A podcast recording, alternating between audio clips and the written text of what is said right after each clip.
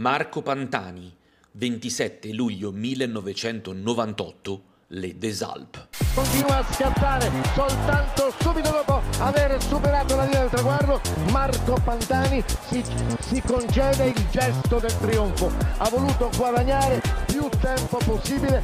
Ci vogliono condizioni estreme affinché i campioni possano dare il meglio del loro repertorio. È quello che accade il 27 luglio del 1998 sulle Alpi, è una giornata bagnatissima e piuttosto fredda. Si affronta una tappa importante, la numero 15 di quel Tour de France. In maglia gialla c'è Jan Ulrich e il menù del giorno prevede una tappa di 187 km e mezzo con 4 Gran Premi della montagna. La Croix de Fer, il Col du Télégraphe, il Col du Galibier e l'arrivo alle Des Alpes. La giornata è estremamente piovosa e sul Galibier, a circa 50 km dall'arrivo, approfittando di un allungo di Luc Leblanc al quale risponde Jan Ulrich, attacca Marco Pantani. Un attacco veemente come solo Marco sapeva fare. Poi si ferma, aspetta Luc Leblanc che però non è in grado di reggere il passo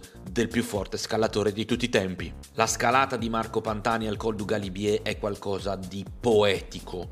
Immagini che arrivano strappatissime freddo, pioggia e quel suo modo di ballare sui pedali, in punta di piedi, con le mani basse, con un passo insostenibile per chiunque, allora come ora comincia a recuperare un po' tutti i corridori della fuga di giornata, scollina sul Galibier, Orlando Maini passa una mantellina a Marco Pantani che sarà costretto a fermarsi per indossare correttamente la mantellina e non prendere freddo nella lunga, lunghissima discesa che dal Galibier porterà ai piedi della salita finale. Jan Ulrich naufraga e alza bandiera bianca sulla salita del Galibier anche sulla discesa proverà a recuperare, ma Marco Pantani è ormai imprendibile. La salita verso le Desalpe è un trionfo per lo scalatore italiano. Marco Pantani continua ad incrementare il vantaggio sui suoi diretti avversari e solo dopo l'arrivo, e qui cito Adriano De Zan,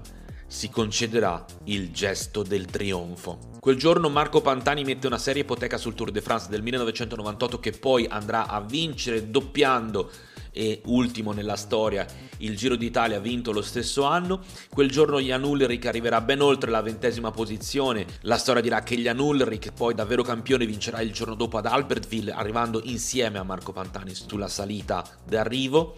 Vincerà la cronometro recuperando altri due minuti e mezzo a Marco Pantani e terminerà quel Tour de France in seconda posizione a 3 minuti e 20 dal più forte scalatore di tutti i tempi, che quel giorno ha regalato tutti i tifosi di tutti i tempi una pagina di ciclismo indelebile.